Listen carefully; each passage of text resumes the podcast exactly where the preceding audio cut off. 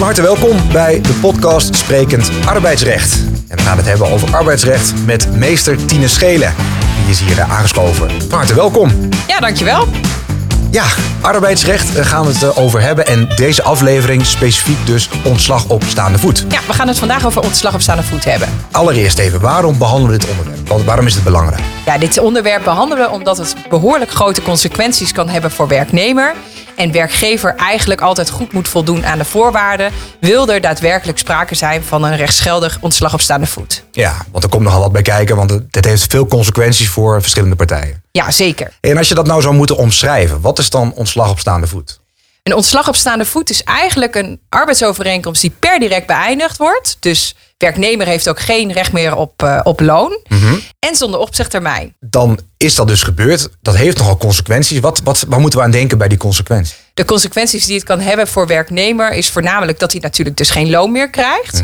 Maar ook dat hij geen recht heeft op een WW-uitkering op het moment dat een ontslag op staande voet rechtsgeldig is. Oké, dus dan is het ook gewoon echt klaar met, eh, met je inkomen. Dat, eh, dat, eh, daar heb je gewoon geen recht meer op. Nee, daar heb je dan geen recht meer op.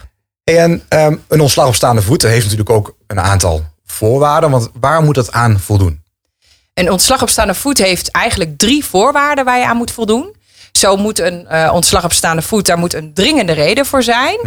En deze dringende reden die moet onverwijld worden gegeven. En ook het ontslag op staande voet moet on- eh, onverwijld worden gegeven. Oké, on- onverwijld, waar, waar staat dat voor? Ja, eigenlijk is het gewoon onmiddellijk. Maar is dit een eh, woord wat eh, weer terugkomt in, in het wetsartikel? Ah, we horen het even als onmiddellijk inderdaad. Ja. En is er verder nog een, een, zijn er verder nog redenen, nog voorwaarden waar het aan moet voldoen? Nee, eigenlijk moet je dus altijd kijken: is er een dringende reden en kan ik die ook onverwijld aan werknemer mededelen? Oké, en of je die hard kunt maken waarschijnlijk ook. Zeker. Ja.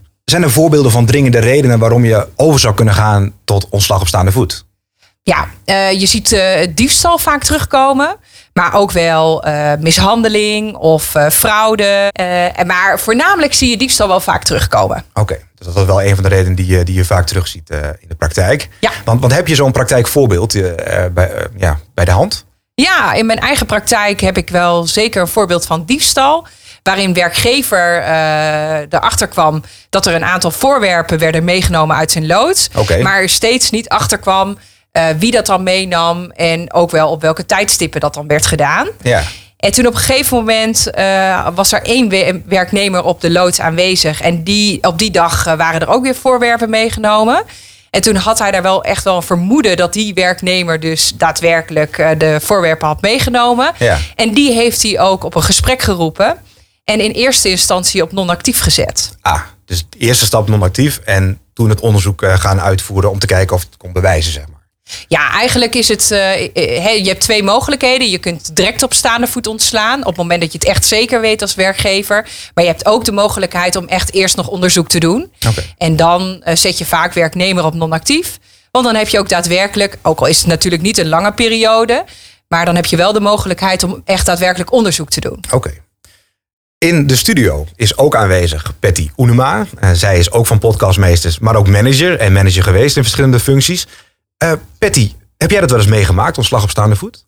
Nou, niet echt eh, ontslag op staande voet. Ik heb, niet, tenminste zelf niet. Ehm, ik heb het wel een keer gezien dat iemand ehm, nou, weer bij het bureau weggehaald werd en bij de voordeur eh, werd afgeleverd. Oh, echt? Ja, dat was echt een eh, bizarre ja, situatie. Mhm. En uiteindelijk bleek dat die persoon niet de creditcard privé eh, had gebruikt. Oh. Dus dat was uiteindelijk, moest dat toch weer rechtgebreid Ah. gebreid worden. Dus ze hadden beter eerst even wat beter onderzoek kunnen doen en juridische onderbouwing. Ja, inderdaad. Ja, Ah. dat is een, mooi voorbeeld. Oké. Ja, want onderzoek kun je doen. Wanneer kun je onderzoek doen en hoe kun je onderzoek doen? Wat kun je dan bijvoorbeeld eh, gaan, gaan ja, onderbouwen? Ja, je hebt dus eh, in die eh, non-actiefstelling heb je dus een mogelijkheid om onderzoek te doen. Nou, in die, in die zaak van, die, van het diefstal was het vooral mogelijk om de camerabeelden te bekijken. Die had werkgever in de loods hangen. En op basis daarvan kon hij heel duidelijk zien dat de werknemer wat had meegenomen. Ja. Maar wat ik wel altijd meegeef. Eh, geef me- werknemer echt de mogelijkheid om ook zijn verhaal te doen. Want Ja. het kan natuurlijk ook zo zijn dat werknemer de voorwerpen op een hele andere plek in de loods had neergelegd. En er helemaal geen sprake is eh, van, eh, van wegnemen van goederen. Nee, precies. Dus geef ook altijd de mogelijkheid tot het weerwoord en tot het eventueel toelichten van wat er gebeurd is. Ja, dus doe dat in een gesprek. Dus ofwel dat je direct ontslag op staande voet geeft. voer eerst echt dat gesprek met werknemer. Kijk van, goh, wat is nou zijn verhaal in deze? En eh, ofwel eh, zet hem op non-actief en voer nog even een onderzoek uit. Ja. Hey, want als je nu ontslag op staande voet geeft, hoe geef je dat? Wat, wat, wat moet je dan doen? Ja, je zorgt ervoor dat je, dat je het eerst mondeling doet. Eh, je, je, als werkgever eh, geef je dus aan, je bent op staande voet ontslagen. En je geeft direct de dringende me- reden mee. Dus stel dat dat in di- dit geval diefstal is. Dan zeg je, goh, je bent eh, op staande voet ontslagen. Want dit in- incident heeft voorgevallen. Het is op sprake van, van diefstal. Ja. En dan is het vooral van belang dat je ook binnen korte termijn het schriftelijk bevestigt aan werknemer. Ook dat is een van de vereisten. ja, precies. Dus mondeling meedelen, goed aangeven wat de reden is en schriftelijk bevestigen Ja. eh, nou ja, wat, je, wat je hebt verteld in feite. Zeker. Als we kijken naar eh, voorbeelden. Er zijn natuurlijk verschillende voorbeelden die, die wel eens voorbij komen. Want jij had het ook nog in een eerder gesprek over bijvoorbeeld KLM. Want wat gebeurde daar precies? Ja, wat je veel ziet in de praktijk is dat, nou ja, dat kan iedereen zich wel voorstellen, is dat er ontslag wordt gegeven om producten van geringe waarde. Zo komt er wel eens in het nieuws naar voren dat er een we- werknemer van Action is ontslagen omdat hij een plastic tasje heeft meegenomen. Ofwel een werknemer van de Deen die een hap uit een donut neemt en die, eh, die eigenlijk gewoon ook nog over de datum was. Maar die eh, dan op basis daarvan op staande voet wordt ontslagen. Ja. En zo is er ook een voorbeeld van KLM. Waarin een werknemer een waterflesje overgiet in zijn dopper. Oké. Ja, op, op die manier wordt hij op staande voet ontslagen. Oeh, want dat klinkt inderdaad heel licht. Je van, nou, een, een- flesje water, dat kan toch ook eh, geen kwaad. Maar dat heeft dus blijkbaar ook wat te maken met de standaarden die het bedrijf dan eh, heeft en stelt. Ja, het is heel erg van belang dat eh, in dit geval KLM, en dat, dat zie je wel bij meer werkgevers, dat ze dan een heel strikt be- bedrijfsbeleid hanteren. Ja. En dit ook als zodanig aan werknemer bevestigen. Ja, precies. Ook is van belang dat dit consequent wordt toegepast. Want wat in deze zaak ook speelde, was dat eerdere werknemers ook wel werden ontslagen. omdat ze een blikje cola hadden meegenomen. ofwel een pakje appelsap hadden overgegoten. En dan zie je dat werkgever het echt consequent toepast. En dat dat daadwerkelijk ook kan leiden tot een ontslag op staande voet. Oké, en dat is echt stelt als voorbeeld aan ook de, de andere medewerkers en werknemers. Ja. Ja, het is eh, wat mij betreft heel erg helder. Wat zou nou de belangrijkste tip, conclusie kunnen zijn met het oog op ontslag op staande voet?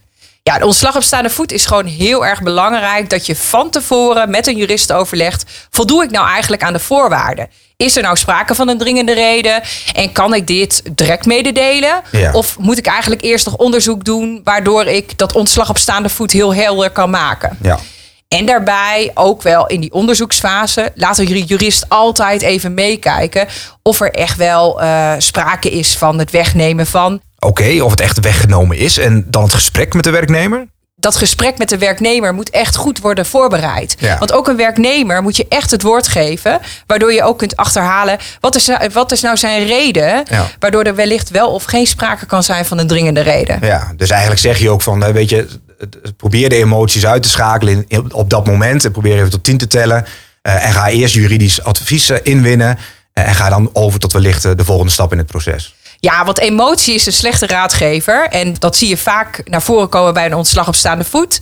En dan is het goed om die emotie even weg te halen door een weg te laten halen door een jurist. Ja. En die echt mee te laten kijken, zodat een ontslag op staande voet echt rechtsgeldig is en ook wel stand houdt in een eventuele procedure.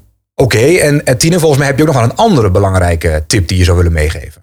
Ja, soms is het ook gewoon mogelijk om over te gaan tot een officiële waarschuwing en vanuit daaruit een dossier op te bouwen. Ofwel een vaststellingsovereenkomst. Maar daar komen we in de volgende podcast op terug. Eh, belangrijk en goed advies. Eh, heel erg bedankt daarvoor. En ook voor dit, dit onderdeel, ontslag op staande voet. Wat natuurlijk onderdeel uitmaakt van sprekend arbeidsrecht. En voor meer informatie kun je natuurlijk altijd kijken op www.tineschelen.nl. Dankjewel Tine en tot de volgende podcast. Ja, tot de volgende.